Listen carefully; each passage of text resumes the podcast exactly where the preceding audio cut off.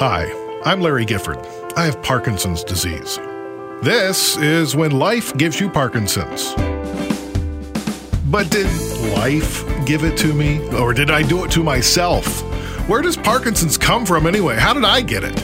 Joining me on this podcast journey is reporter and producer Nikki Reitmeyer. Hey, Larry, you know, that's a good question. How did you get Parkinson's? Oh, the million dollar question, Nikki. It's, uh, I've been asking myself that since the day I was diagnosed.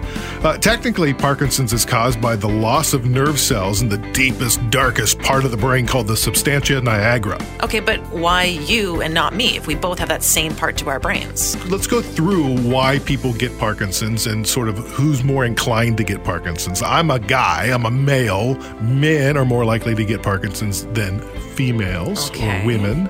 Uh, so, uh, also age plays a role. I'm older than you are. I'm not quite old, old. no, like you're you- still young. but you know, you're younger, so you, it's less likely for you. Uh, only 10% of people are diagnosed under 60, Oh, including yourself. including me. Um, I've talked to family and friends and experts and myself about this. Uh, my mom wonders if something happened at my birth. You were born not breathing because you were born chin first instead of head first. And so the doctor had to give you mouth to mouth, and you did not breathe for less than a minute and when you started breathing. And they had us watch you when you were little, and everything seemed to be okay. But I've always wondered if maybe that didn't do something to one little part of your brain. Geez, that must have been really scary for your mom. Yeah, I don't remember it, but yeah, uh, for sure. Like anytime, like your baby's not breathing when it comes out, that's a problem. That's super scary stuff, yeah. Yeah, so genetic, genetics can play a role. Uh, in my case, there's no family history, uh, but if you have a parent or a sibling that has it, odds are increased that you'll get it too. Uh, in season one of the pod, I participated in the Parkinson's research project over at the, the University of British Columbia and had my full genome mapped in search of genetic connections. And Dr. Matt Farrer, who was on the team that found the first genetic connection to Parkinson's, sat me down to share my results. How abnormal am I? Well, genetically speaking, I think uh, we've all got interesting findings, right? That's a nice way to couch it. No, no. Um, seriously, there's a, there's there's as many genetic variants as there are stars in the sky, kind of thing, and and uh, it takes a lot of time to look through it all and, and uh, assess it. For known genes, there's not that many known genes. There's about 70 or so involved in Parkinsonism. You're totally wild type, which means normal, right? I've been called worse. Yeah. well, wild type's pretty good. And, um, and I went one further and I looked in genes that have been linked or associated with, uh, with neurodegeneration, because that's Parkinson's one form of that. And, and, uh, and again, um, there's nothing anomalous. Okay, so you're a man and maybe something happened at birth, but as we heard the doctor say, your results were normal for somebody with PD. So he, he also told me he goes unremarkable. unremarkable. I'm like- Geez, that's almost an insult. You don't have any genes associated with Parkinson's, at least, at least not among the 70 or so that have been discovered. So I guess we can't really rule that out. No, because there's more that are being discovered every day, every year. I mean, so you know, Dr. Farrer has told me there could be 500, there could be a thousand. We don't know. Right. So, but my genome won't change, so they can run that anytime, and, and as new data comes in, it'll fill that out. So. Oh, interesting. You are a part of this living, breathing research. Yeah, right, right now researchers all over the world are trying to find clues and follow up on hunches about, you know, why people get PD. You know, help people like me discover the the root cause of, you know, why me. Um, and uh, you know they're hoping to figure that out so they can halt it. People are like, "Well, I do want to know how you got it." I'm like, "Well, if you can figure out how you got it, you might be able to contain it before it onsets." Well, and then you might be able to prevent other people from getting it if we know what's causing it. Correct. So that that that would be exciting. Uh, when I was at the, the Michael J. Fox Foundation's Parkinson's IQ Plus You in Southern California, I sat down with Sohini Chowdhury. deputy CEO of the Michael J. Fox Foundation. Now, the foundation's goal is and has been to find a cure for Parkinson's and then close its doors. And this marks the foundation's 20th year in operation. They've raised a billion dollars for Whoa. Parkinson's research. A billion with a B. with a B. Jeez. So I asked what research is underway right now that is really exciting to her. The synuclein studies that are going on, um, partly because the scientific rationale is so strong. We know that alpha synuclein, this protein that exists in all of us, but for some reason it clumps with Parkinson's patients, we know that it's the hallmark of the disease. And so the fact that we actually have a number of different therapies in clinical testing that are looking to target alpha synuclein is incredibly exciting because it really gets to this root biological process that we know is part of the disease. Right. And so, from my understanding, it's kind of like what we're seeing after the forest fire has burned is we're like, hey, there's alpha synuclein there. We just don't know how it got there or why it's there or what it did. Exactly. We know that it's there. Did it cause the fire? Is it be, did it is it a consequence of the fire? Maybe it's totally irrelevant to the fire and there are two processes going on. We don't know, but what we do know is that when you do an autopsy on um, the brains of individuals who have had Parkinson's, we know that they have Lewy bodies, these clumping, what we call the clumping of alpha synuclein. We know they have these clumps in their brains, and so the theory is let's go after these clumps because they exist and they don't exist in the brains of individuals who don't have Parkinson's disease. It's an alpha synuclein mystery. Yeah. clumps and clumps of alpha synuclein. What about those clumps? Uh, well, you know, th- those Lewy bodies uh, are found in parts of the brain that affect sleep and sense of smell, which could help explain why so many symptoms of Parkinson's are not related to movement. That's kind of a, they call it a movement disorder, but there's so many things that have nothing to do with movement. Uh, so alpha synuclein can play into this. We just aren't sure how. Okay, so adding alpha synuclein into the list of problems at birth, you're a man, and the possibility of yet to be discovered Parkinson's genes. In the Muhammad Ali episode back in December of 2019, you talked about how some people get Parkinson's from blows to the head. Right. Now, boxers, football players, martial artists, rugby players, ice hockey players, thwacks to the head can cause pugilistic Parkinson's. And I talked to Dr. Jeff Bronstein, the head of the Movement Disorder Clinic at UCLA, about that. Severe head trauma, yes, it turns into what's called CTE, chronic traumatic encephalopathy, the things you hear about football players.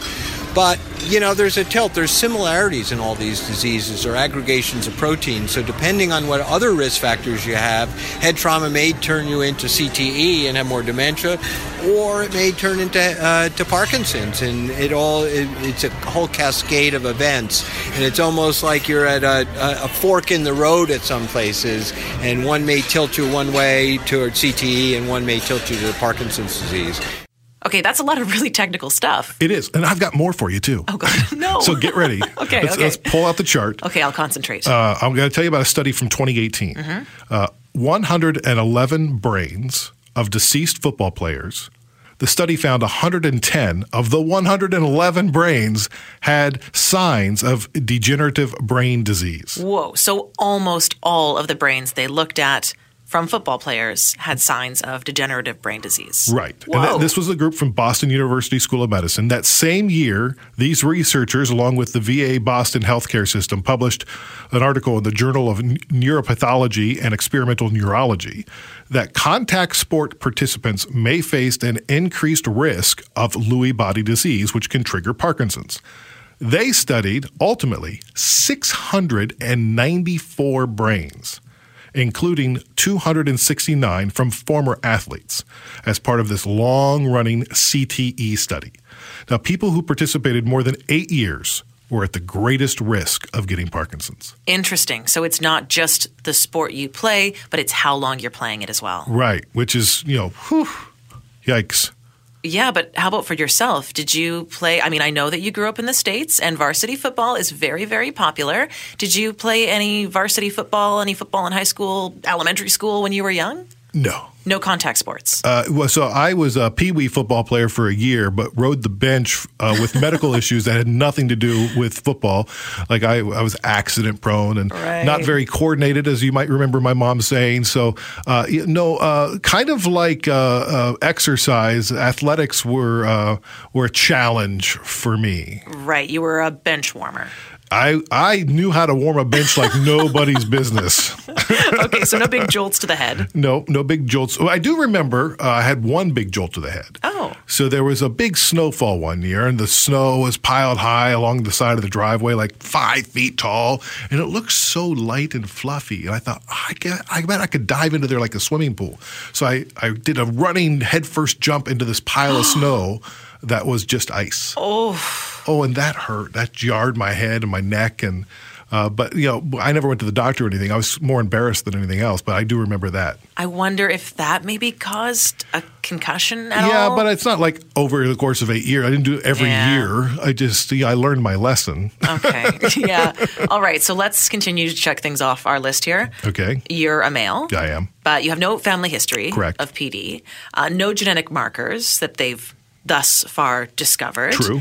You didn't play any high contact sports. Right.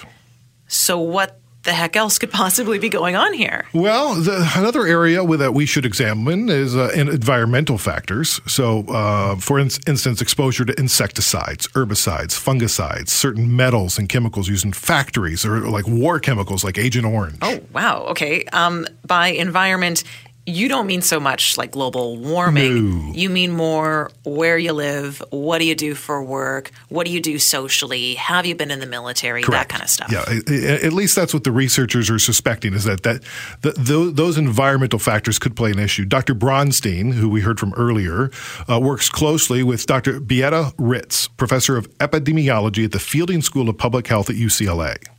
I, I'm a population researcher, meaning I actually try to figure out whether whether people who get Parkinson's get it from one or another kind of uh, cause. So we're trying to actually prevent Parkinson's in the end, if we ever find out what all the causes are, right? Okay, so let's keep going through this list then because you weren't in the military or like exposed to Agent Orange. No, no. And I'm pretty sure that we know each other and we work together and we do not work in a factory. No, we do crank out a lot of news, but we do not work in a factory. And you I don't think you've ever worked in a factory? No, no. Did you ever live near a chemical plant? I did not. So when else could you have come in contact with a lot of chemicals? Well, you know, uh, as a kid, there's a lot of mosquitoes when you're playing outside in the summer, so we used to spray off Oh, all yeah, over course. ourselves, like in our face. Close your eyes. You remember that taste? uh, Oh, I can taste it now. Oh yeah, and then they they sprayed our grass every week with this from this company called Chem Lawn. Oh, just a nice chemical spray on your spr- lawn. Yeah, that I used to roll around in, and it used to smell funny, Oh. and like you could see it like on the tops of the grass, and yeah. So there was that. Uh, in a lot of cities in North America, you know, they spray plumes of chemicals down the street to control the mosquitoes. Right. Yeah. Uh, so pesticides are are really suspect, especially according to Dr. Ritz. My big research project has always been around pesticide use and uh, professional as well as house, household pesticide use, and how certain pesticides are really neurotoxic. And some pesticides are neurotoxic in a way that we think that it causes Parkinson's disease when you're exposed over a very long time or at very high levels. You know, I think this conversation and what Dr. Ritz is saying is so interesting because there's probably a whole list of health problems that we could trace back to pesticides. Isn't that crazy? Yeah. I mean, I've heard a lot about the dangers of pesticides over the years, but not was never sure how it linked to Parkinson's. So I, I asked Dr. Ritz and Dr. Bronstein why they believe pesticides could be a trigger. Pesticide was a hypothesis that came out of the MPTP story where we had instantaneous young onset Parkinson's due to a contaminant in a synthetic heroin that was injected in California. and this MPTP looked um, kind of similar to a uh, pesticide, herbicide actually, that's called paraquat. So the chemical structure was so close that uh, chemists freaked out, saying, well, you know, if one thing does it, maybe the other does it too. Uh, paraquat is slightly different, but it looks like in animal models, not in every animal, but in certain animals, it does cause Parkinson's like phenotypes. Uh, but we, in the meantime, learned that there's a lot more neurotoxic um, uh, pesticides, insecticides out there than just this paraquat. And it, it makes sense because we are trying to kill insects by uh, disturbing their nervous system, right? So we are actually using actively using neurotoxins in the environment to kill animals that have a brain and a nervous system and that's how we do it. So when I sprayed off all over myself growing up as a kid to keep the mosquitoes right. away, it's probably not a good thing for you. But I think the risk every Parkinson patient gets it for a different reason. It's I, I think of it as um, a humongous Venn diagram where there are many many different risk factors, including genetic risk factors. Some of the genetic risk factors don't do anything unless you're exposed to certain environmental toxins. So not everybody who's exposed to paraquat gets Parkinson's only if you maybe if you have a certain genetic background. We call that gene environment interaction. And so if you add up all these different risk factors, whether it's head trauma, uh, your diet, uh, pesticides, and your genetic background, you add it all up some people get Parkinson's due to that. So I think everybody uniquely has a different mixture of this, and that's why every patient's different and every patient progresses differently. So we've identified paraquat as a potential disruptor. So I'm sure that's illegal everywhere in the world, right? No, absolutely not. It's actually still one of the most widely used herbicides in the world. We try to kill insects by destroying their nervous systems, but like how can exposure to those chemicals be good for our nervous systems? Well, it can't be good for it and it's likely bad for it. Paraquat is banned in the EU, Britain, China, India, Guatemala, Thailand so a list of countries, but not including the United States and not including Canada. No, no. Uh, and in a 2016 New York Times article linking paraquat to Parkinson's disease, in which Dr. Ritz is actually quoted, author Danny Hakim writes The world's most popular weed killer is Monsanto's Roundup. Some 220 million pounds of its active ingredient were used last year in the United States, according to the EPA. But weeds are becoming resistant to Roundup, and paraquat has been marketed as an alternative. Last year, 7 million pounds of paraquat were used in the United States on nearly 15 million acres, unquote. Now, one sip, Nikki, one sip of paraquat is a dosage that will be deadly for most humans. Whoa. Now, the company behind paraquat, Syngenta, has long denied the connection to Parkinson's disease. Well, yeah, surprise, surprise there. I well, mean, not trying to sound too controversial. Our scientists aren't so quite sure. Geez, how often have we heard that story yeah. over and over? But outside of the United States, I mean, here we're doing this broadcast out of Canada. Yeah. And it's legal here too? Yeah, in Canada, less than 50,000 uh, kilograms or 110,000 pounds are used to control aquatic weeds and weeds and seed crops in orchards and as a harvest aid for soybeans. Okay, soybeans, that's soy milk, tofu, mm-hmm. miso, soy sauce, tempeh, teriyaki breakfast cereals, cereal bars, whipped toppings. I mean, the list mm, goes on and on and on. Uh, additionally, corn productivity increases the year immediately after soybeans have been grown in that field. You know what else is made with soybeans? What? AstroTurf, wood stain, paintballs for people who like to go paintballing, crayons, ink as well. Whoa, whoa, whoa, whoa, whoa. So if, let's just say, uh, theoretically, I was a first grader who ate a lot of crayons. Yeah, I mean, not you specifically, no, I'm no, sure, no, but someone who looked a lot like you. Maybe okay. that could have triggered my Parkinson's. Brilliant. Thank you, Paraquat.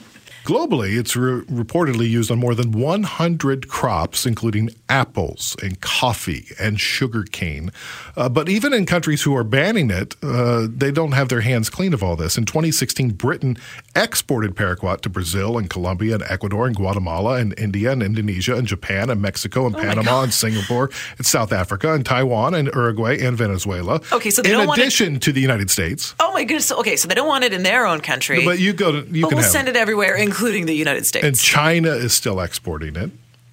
There's got to be something that somebody can do to stop this madness. Well, in Canada, there have been many reviews by Health Canada, Good. and among the steps to protect human health is to reduce the concentration of the chemical in the single approved product, the, the one product that's been approved by Health Canada in this country, and it now has a closed transfer packaging system, which Health Canada has deemed safe. So, what exactly does that mean? that it's means safer you'll during never, transportation. nobody will ever touch the chemical. It's all in enclosed. So the workers are safer The as they're workers are transporting safe. the Yes, chemical. yes. Let's say safer, maybe not safe. Let's say safer. Yeah, in order to be safe. Yeah, and last July, in the U.S. House uh, Representative Nydia Ve- Velazquez, uh, Democrat of New York, introduced legislation to ban paraquat in the United States.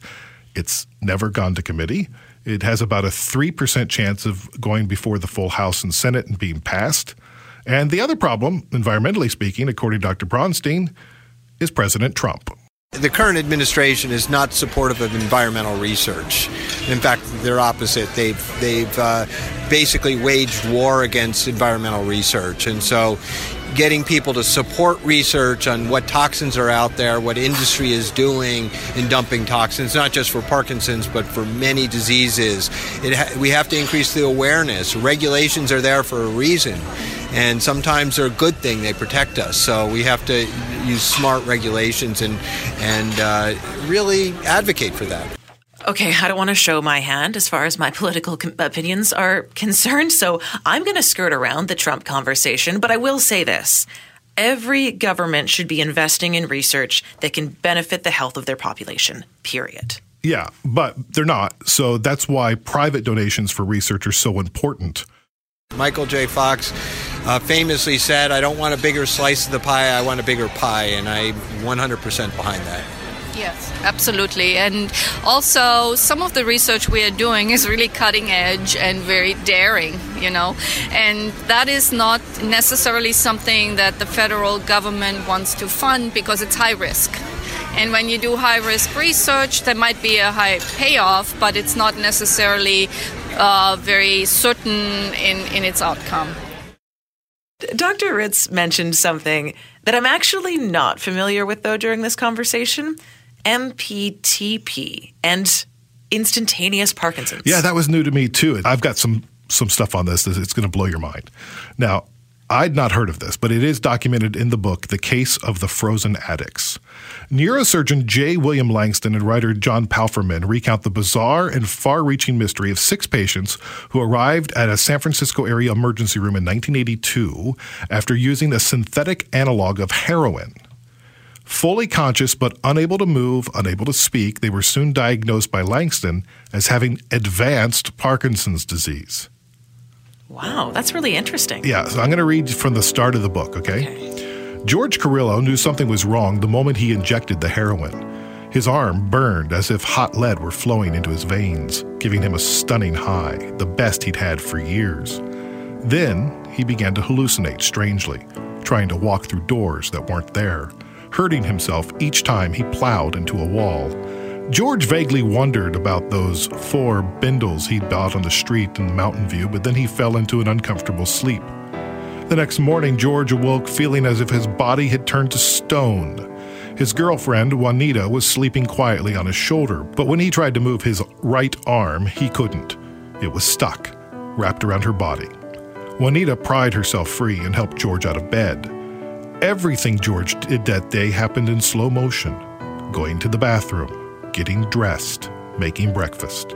He had no desire to go out, but he had to show up in court or his parole would be revoked. If he failed to appear, he would be back in prison before the day was out. Moving with glacial speed, George struggled out of his old Volkswagen and drove to the courthouse on Julian Street. Wow.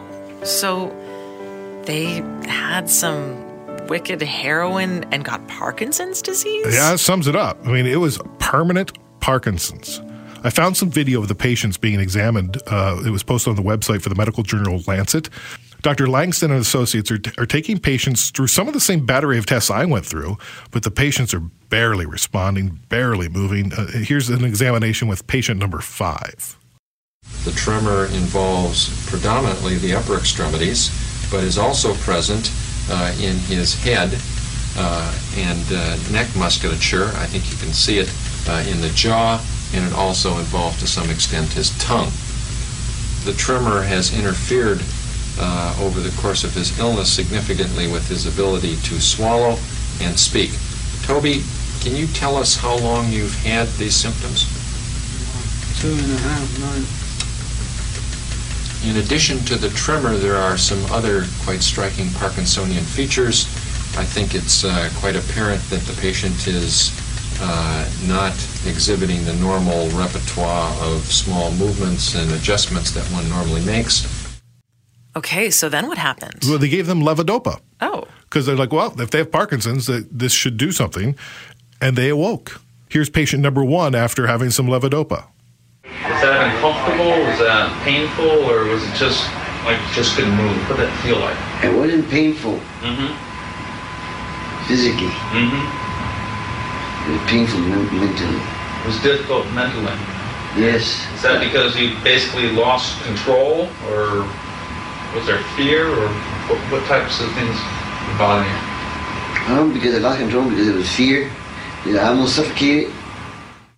So levodopa helped them. Yeah, all seven. All seven of the All patients. seven patients. After a few months, however, five of them started getting dyskinesia. Oh, interesting. Oh yeah, yeah, yeah. That's Jeez. fun.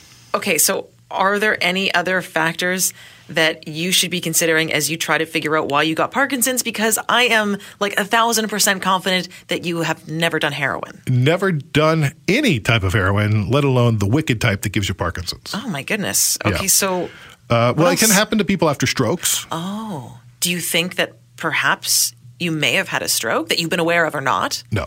No. You're confident in that. Okay, so that's off the list. Well, I have one for you. Okay. Have you ever lived near a major busy road? What, uh, huh? Okay, hear me out. A new study from the University of British Columbia's School of Population and Public Health analyzed this huge data pool. They looked at 678,000 adults between the ages of 45 and 84 years old living in the Metro Vancouver area in British Columbia. And I actually talked to Professor Michael Brauer about what he discovered.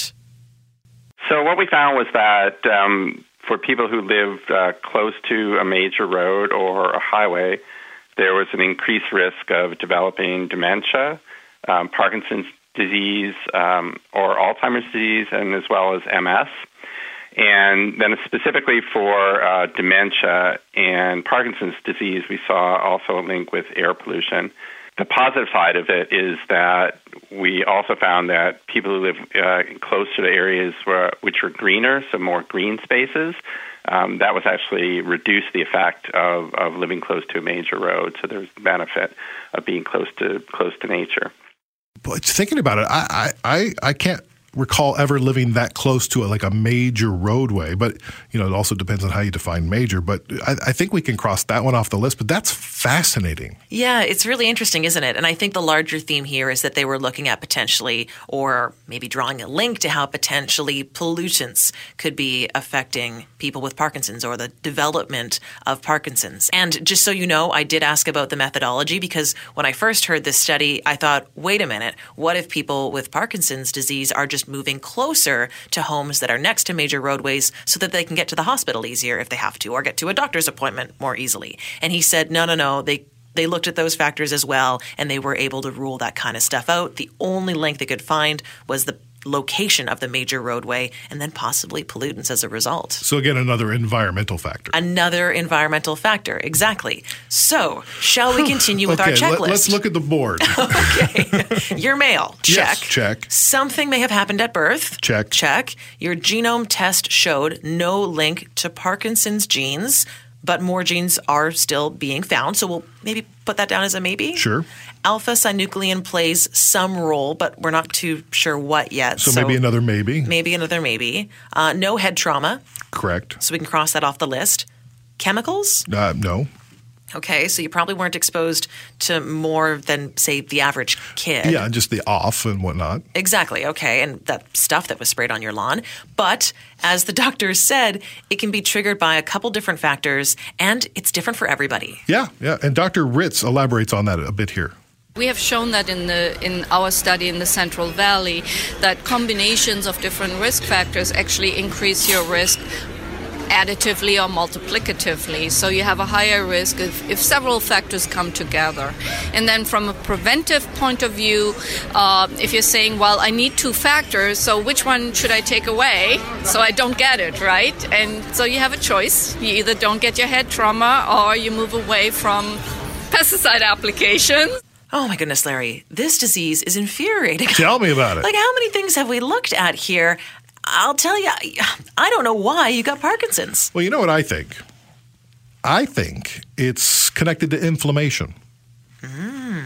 uh, which has been induced by stress. Right. I have met a lot of people, a lot of successful people, a lot of people with high stress jobs that have a lot of travel, a lot of deadlines, workaholics, uh, type A personalities who are now dealing with Parkinson's disease.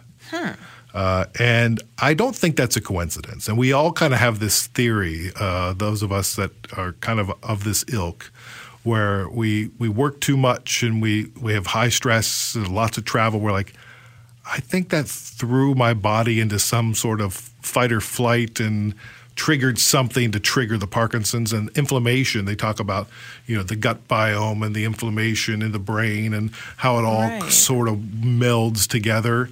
Uh, and so I wouldn't be surprised if they found that, some Parkinson's, including mine, is triggered that way. I talked to Dr. Malú Tansey from the University of Florida about this at the Parkinson's IQ Plus You event in Atlanta. We're very interested in the sort of environmental piece that inflammation and chronic inflammatory diseases could be doing to increase risk and to increase progression. So you talk about inflammation, you can get that in a number of different ways. Stress is one of them. Uh, you talked about it on stage. What role are we learning that stress plays in Parkinson's? Yes, stress is a bad player. Stress tends to immunosuppress you.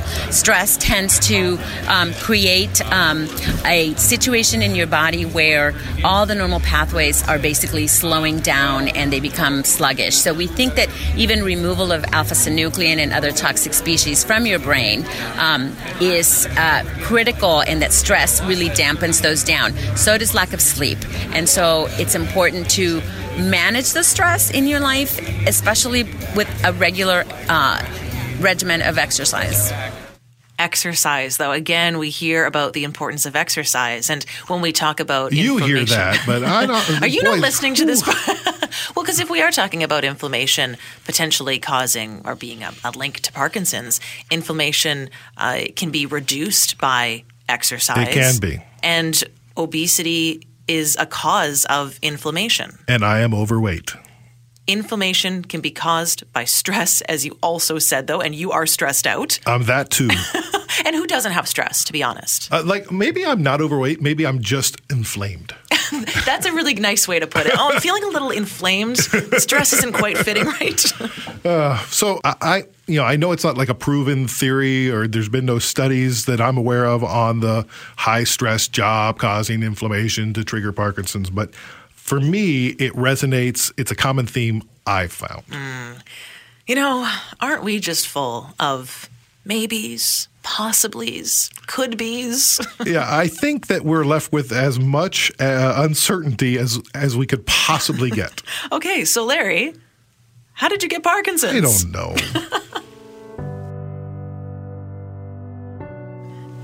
hey, Nikki. Yeah. Uh, can you come back here for a sec? Okay, hold on, just give me a sec to sit down.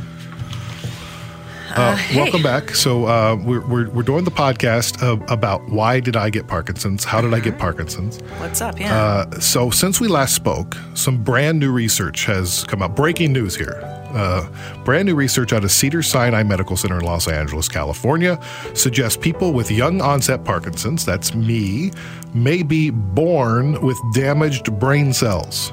Really? Yes. So researchers took special stem cells uh, from YOPD patients and figured out a way to rewind the cells to exactly how they were in the embryonic state. Wow. It's like time travel. This, it's of course, it's 2020. We were expecting time travel. We got it. Yeah. Uh, so this technique gave researchers a window back in time to see how well dopamine neurons might have functioned from the very start of a patient's life. And the researchers found two key abnormalities. They spotted an accumulation of alpha synuclein, Interesting. There's our alpha synuclein again. Yep. They also noticed malfunctioning lysosomes. Now, have you ever heard of lysosomes? Uh, maybe not since like biology class. Okay, so these are cell structures that are like trash cans for the cell to break down and dispose of proteins. Now, this malfunction could cause alpha synuclein to build up because it's not throwing away the protein. Oh, interesting. So, where do we go from here? Well, if this is legit, then it sounds to me like you could have been born with it. like this resonates with me more than anything else. Like when I when I read this research, I, I almost started crying, Nikki, Really? because I you what, how frustrating was it to go through that list of stuff? Yeah. And, and, and talk about all the things that could be. Like, no, it's not chemicals. It's not this. It's not. This makes sense to me. Like, what if like uh, you talk about my mom thought it was a birth? Right, because you didn't have oxygen. Right. I was born chin first. So maybe maybe there was already movement disorder. Maybe I couldn't get as an as as a fetus. I couldn't get in the right position because my my brain cells were already malfunctioning. Oh, interesting stuff. Wow, you know that really does give some hope. I didn't realize how much I was asking myself, what did I do? Mm. And if this is the answer, I didn't do anything. That can be a really dark path to go down when you blame yourself. I know, and I didn't know I was doing it until I read this article, and then I felt all this relief lift off my shoulders. Uh, and may, maybe I want to believe it, so it's not my fault. But I, I it, it rings true to me. Well, I certainly hope that we hear more about this research and we hear more about new research that explains the origins of Parkinson's disease to give other people hope and, like yourself, to make them not feel so bad about where their Parkinson's came from. Each week, we check in with Larry and his wife, Rebecca. I thought it was funny, honey, when um, Nikki was asking you about have you ever lived close to a, a busy road or or intersection or mm-hmm. or something, and you said no. And do you remember we used to live? We could hear and see the 210 highway from our house when we lived in Tujunga, California. And So, if you add up all the check marks, Right. I've got about five possible things. right. So um, that uh, increases your chances of getting Parkinson's. So, hey, hey, look at me. I'm like a lottery winner. Why is it important to you to find out why you have Parkinson's? I need to know it's not my fault. Mm. Because I, I feel like I've burdened everybody in my family and in my life with this. And if it's not my fault, then I didn't do it. Well, even if it was something that you could have controlled back in the day, how does that change things? It just makes me more feel more guilty. Well, that's helpful. So I'm trying to to Because- prove the other the other one. well, because chances are, honey, that it's even if it is something like that, and we don't know what it is, even if it is something like that, you can't go back and change it. I know, but I want to know. I just it's just so freaky. This disease just confounds me, and I just want to know something about it. And we don't know uh, not much at all. Where did you come up with the title for the podcast, When Life Gives You Parkinson's? Well, when life gives you lemons, you make lemonade. I guess I just find that curious because you were wise enough to see a little bit of the bigger picture when you titled the podcast very early in your journey, when you didn't know most of the people that you know now from the community and explored a lot of the ideas that you've explored. Well, that's the part we haven't talked about, which is why did I get Parkinson's? Maybe to tell my story and to advocate and to empower others. That's what I was trying to get you to. well, I do feel like I'm in a privileged position, um, but the reality of it is that I wanted to listen to this podcast. I didn't want to have to do it, yeah. but it didn't exist. When it's just you and you're sitting in a room or you're meditating or contemplating, what lessons, just for you personally in your own journey, what has Parkinson's been a catalyst for, or shown you, or shown a spotlight on, and you're still moving through it? I think the biggest lesson is we work so hard in order to get the money to do the things we want to do, but we never stop to do the things that we want to do. We just keep working. And you have to make that time. I think the other thing is we don't always appreciate all the people in our life who do support us, support us, even if we're not in touch, even if we're not regularly talking.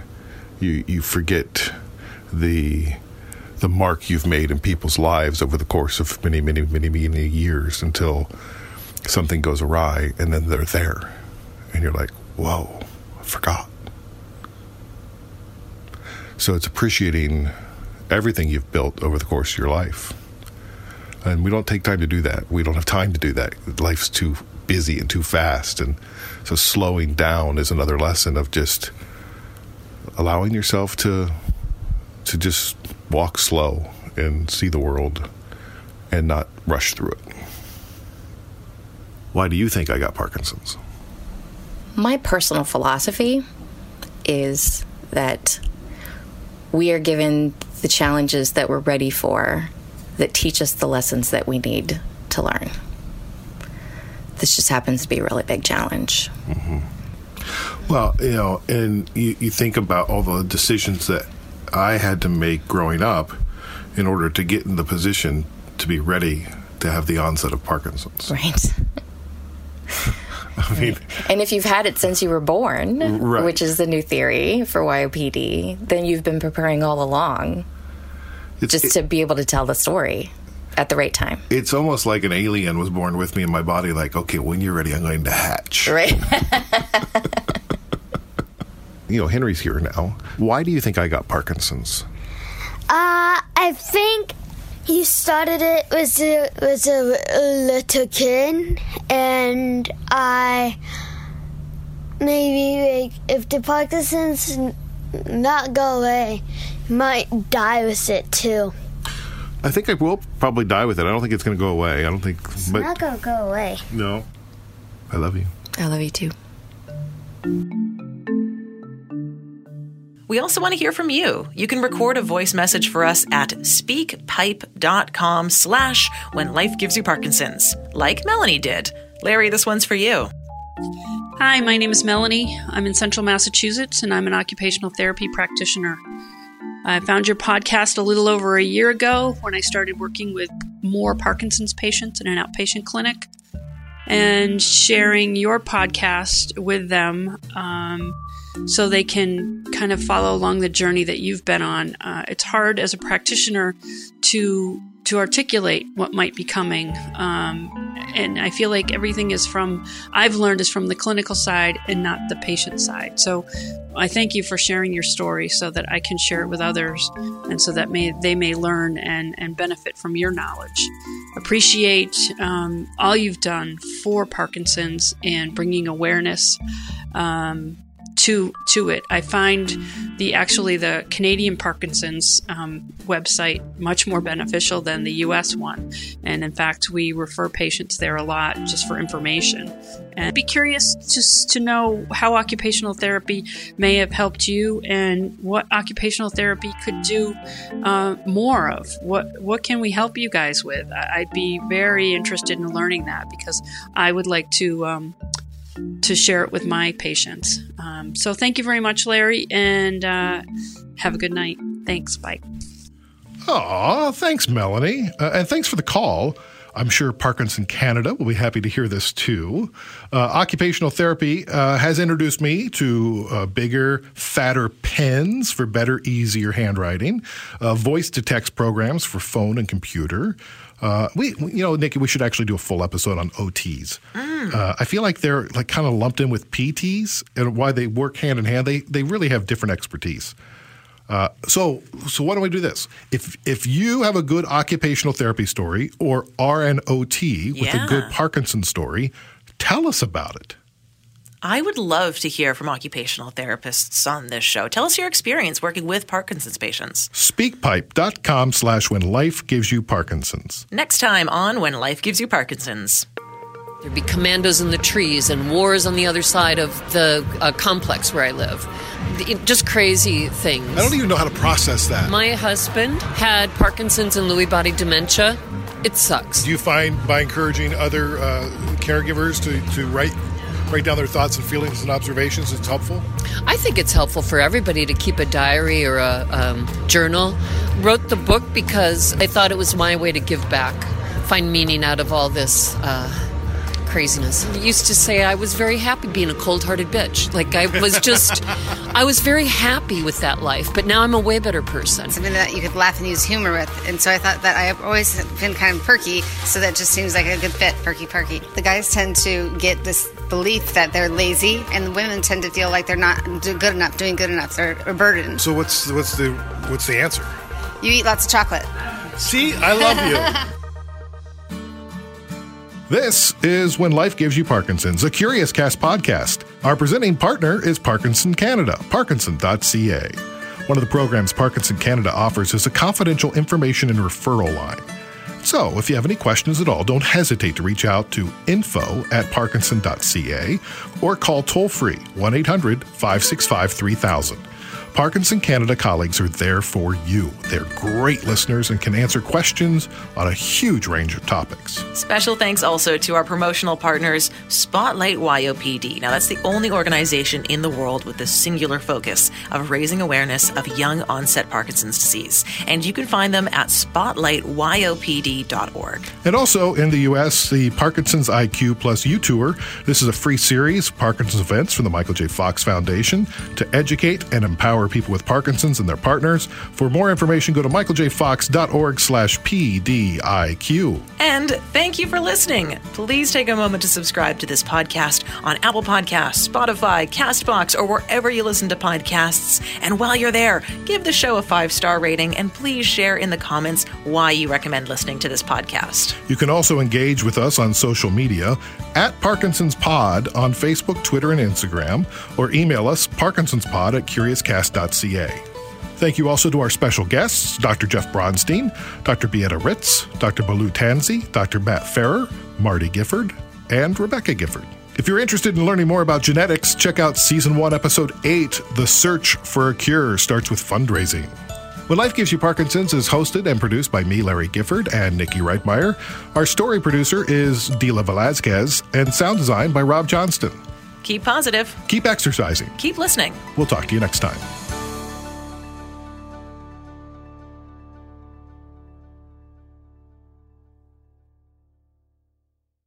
Hi, it's Shauna, and I might be a bad parent because my kids think french fries are vegetables. Hey, it's Ryan, and I might be a bad parent because I went out for wings when my wife was in the hospital after giving birth. Johnny here. I might be a bad parent because in my house, the tooth fairy gives pocket change. But we're not alone. Len emailed us and said his six year old daughter's Tarzan moment going from love seat to lazy boy by curtains made him more proud than any dance recital. And Andy left his two year old at the rink. All right, guys, I'm sure we're not alone. Like Andy's kid. For stories and confessions like this, make sure you check out our podcast. It's called Bad Parents, and it's available wherever you get your podcasts. I left a glove at the rink.